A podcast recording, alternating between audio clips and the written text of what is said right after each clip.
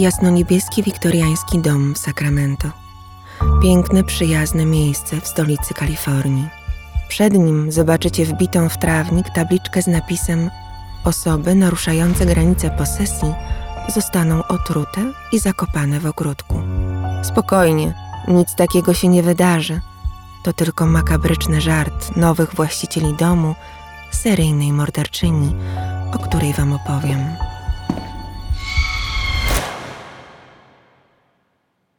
Dorotia Puente prowadziła pensjonat dla osób, które ogólnie mówiąc potrzebowały wsparcia, pomocy i miały ubezpieczenie. Wśród pensjonariuszy byli uzależnieni od leków czy alkoholu, chorzy psychicznie i bezdomni. Dorotia wykorzystywała swoich gości, pobierając pieniądze z ich czeków emerytalnych. Jeśli ktoś się skarżył, wkrótce leżał w jej ogródku, martwy i zakopany. W 1988 roku na tyłach uroczego domu pani Puente policja odkryła ludzkie szczątki. W ogrodzie zastali świeżo zasypane dziury w ziemi. Wystająca z ziemi ludzka stopa i jedna z kości nogi zwiastowały makabryczny przydomowy cmentarzyk. Puente zakopała w ogrodzie ciała czterech kobiet i trzech mężczyzn w wieku od 51 do 78 lat. Na swój sposób starała się utrudnić ewentualną identyfikację zwłok, odcinając im dłonie, stopy i głowy. Kobieta pozbywała się swoich pensjonariuszy, stosując pozornie niebudzącą podejrzeń metodę uśmiercenia. Śledztwo wykazało, że swoje ofiary usypiała mieszanką leków, następnie je dusiła i wraz z pomocnikiem grzebała ciała w ogródku. Miła gospodyni podawała swoim podopiecznym mieszankę kodeiny, paracetamolu, leków antydepresyjnych i uspokajających.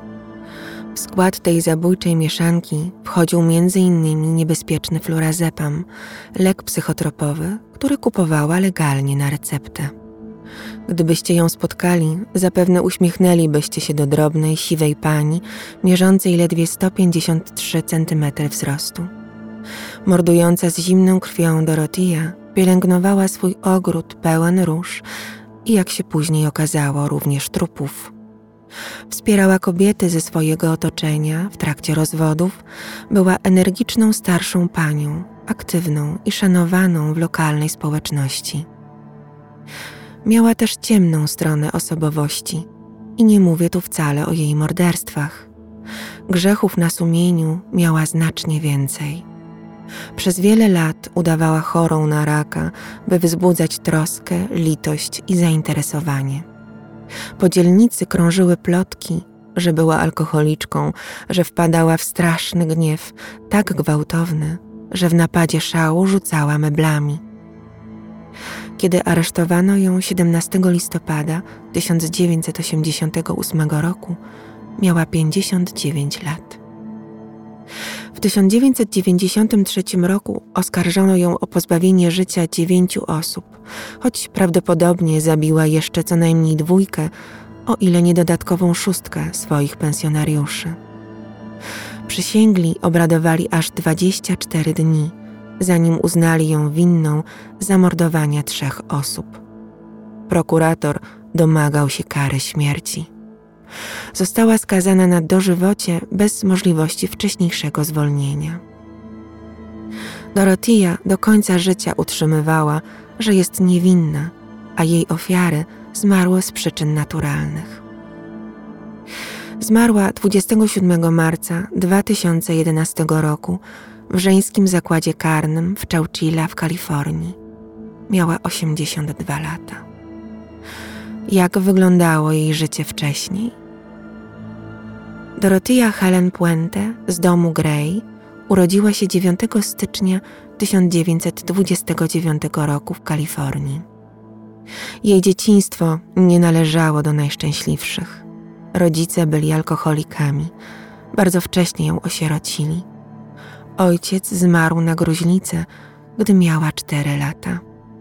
Kilka lat później matka zginęła w wypadku samochodowym. Dorotia trafiła na jakiś czas do sierocińca, gdzie była wykorzystywana seksualnie. Z kolejnego piekła zabrali ją do siebie krewni. Trudno odtworzyć prawdziwą biografię Puente. Notorycznie kłamała w ważnych i mniej ważnych kwestiach. W dorosłym życiu zmyślała na przykład, że miała osiemnaścioro rodzeństwa i że wychowała się w Meksyku. Wiemy na pewno, że mając 16 lat wyszła za mąż po raz pierwszy. Jej wybrankiem był żołnierz, który dopiero co wrócił z frontu II wojny światowej. I tu mamy dwie wersje wydarzeń. Albo mąż zmarł na zawał po dwóch latach małżeństwa, albo ją opuścił. Pierwszy raz trafiła do więzienia za fałszowanie czeków. Skazana na rok, wyszła po zaledwie czterech lub sześciu miesiącach. Na wolności spędziła noc z przypadkowym mężczyzną, z którym zaszła w ciążę. Ciążę donosiła, urodziła dziewczynkę, ale oddała ją do adopcji. Matka i córka spotkały się dopiero w 1986 roku. Dorotia ponownie wyszła za mąż w 1952 roku w wieku 23 lat. Jej mężem przez 14 lat był Szwed Axel Bren Johansson, przed którym stworzyła fałszywą tożsamość. Aż trudno uwierzyć, że dał się nabierać przez tak długi czas. Wyobraźcie sobie, że przedstawiła mu się jako Teja Singoala Nejarda – muzułmanka o korzeniach egipsko-izraelskich.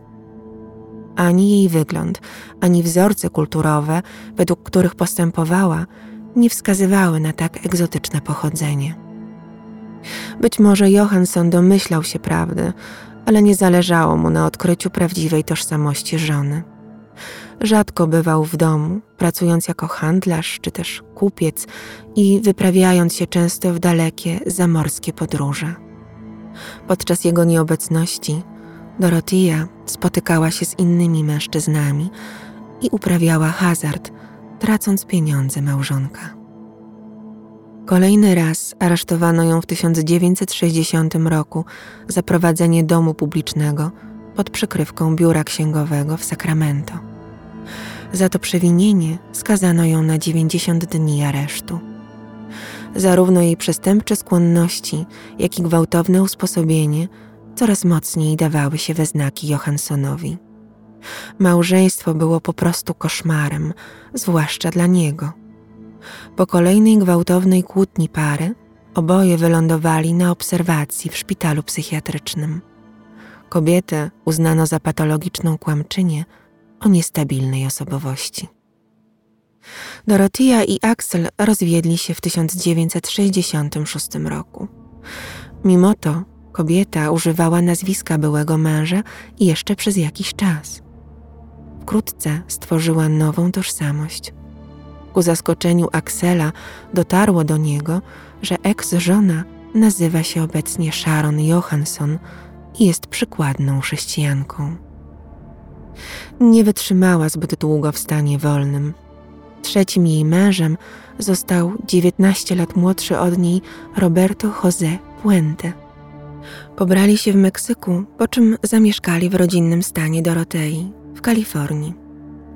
Zawsze mnie zaskakuje, jak łatwo panowie wiązali się z seryjnymi morderczyniami. Całkiem sporo z nich miało kilku mężów, jednego po drugim. Dorotia i Roberto po 16 miesiącach małżeństwa byli już w separacji podobno z powodu zdrad mężczyzny. Niebawem Roberto uciekł do Meksyku, a ich małżeństwo oficjalnie rozpadło się dopiero w 1973 roku.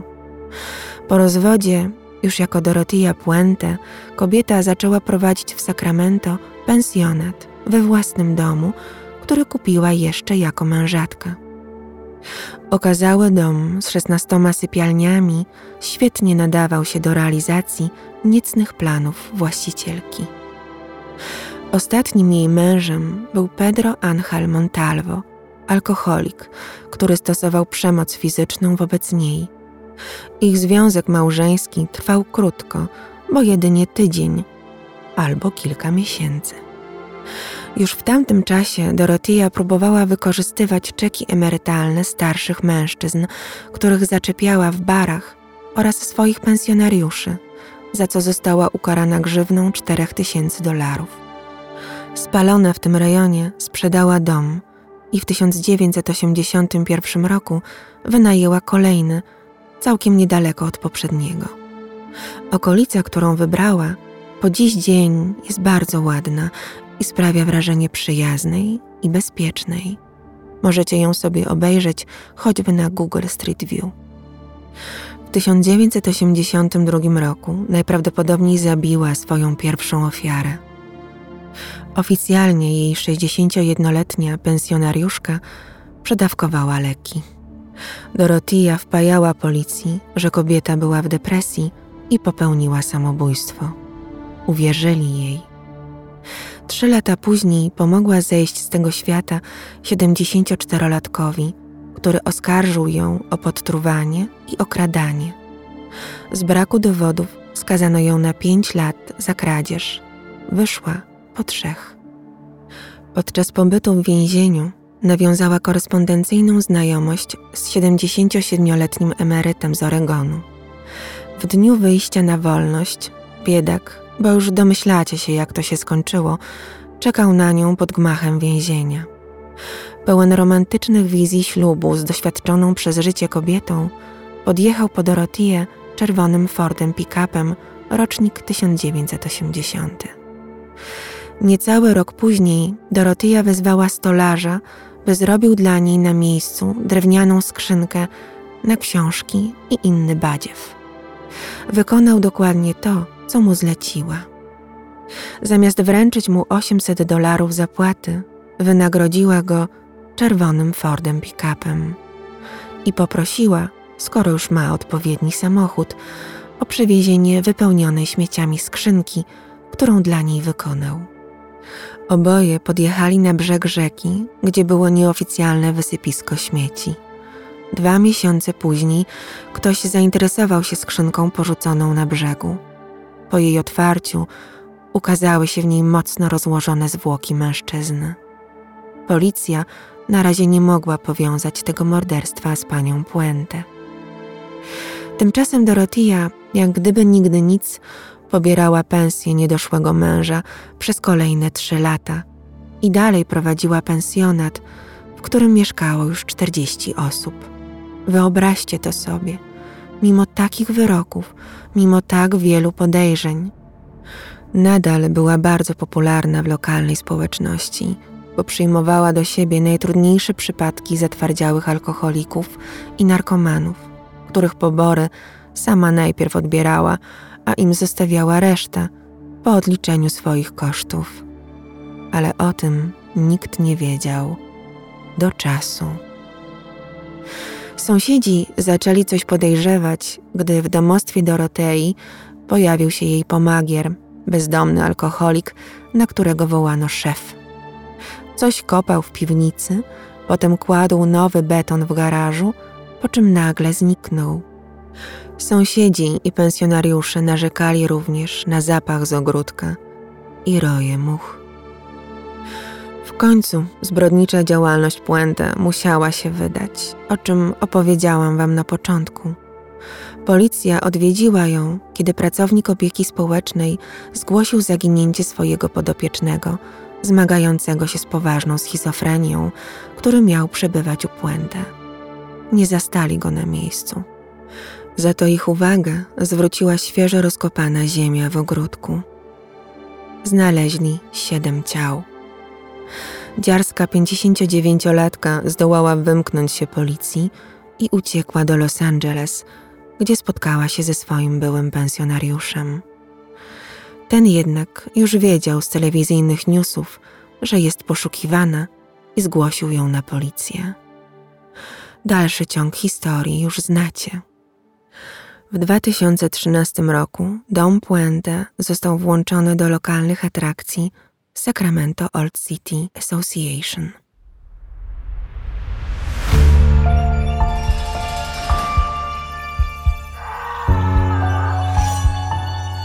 Dziękuję za Waszą uwagę i zapraszam na kolejne opowieści o zbrodniach i makabrze. Renata z worka kości.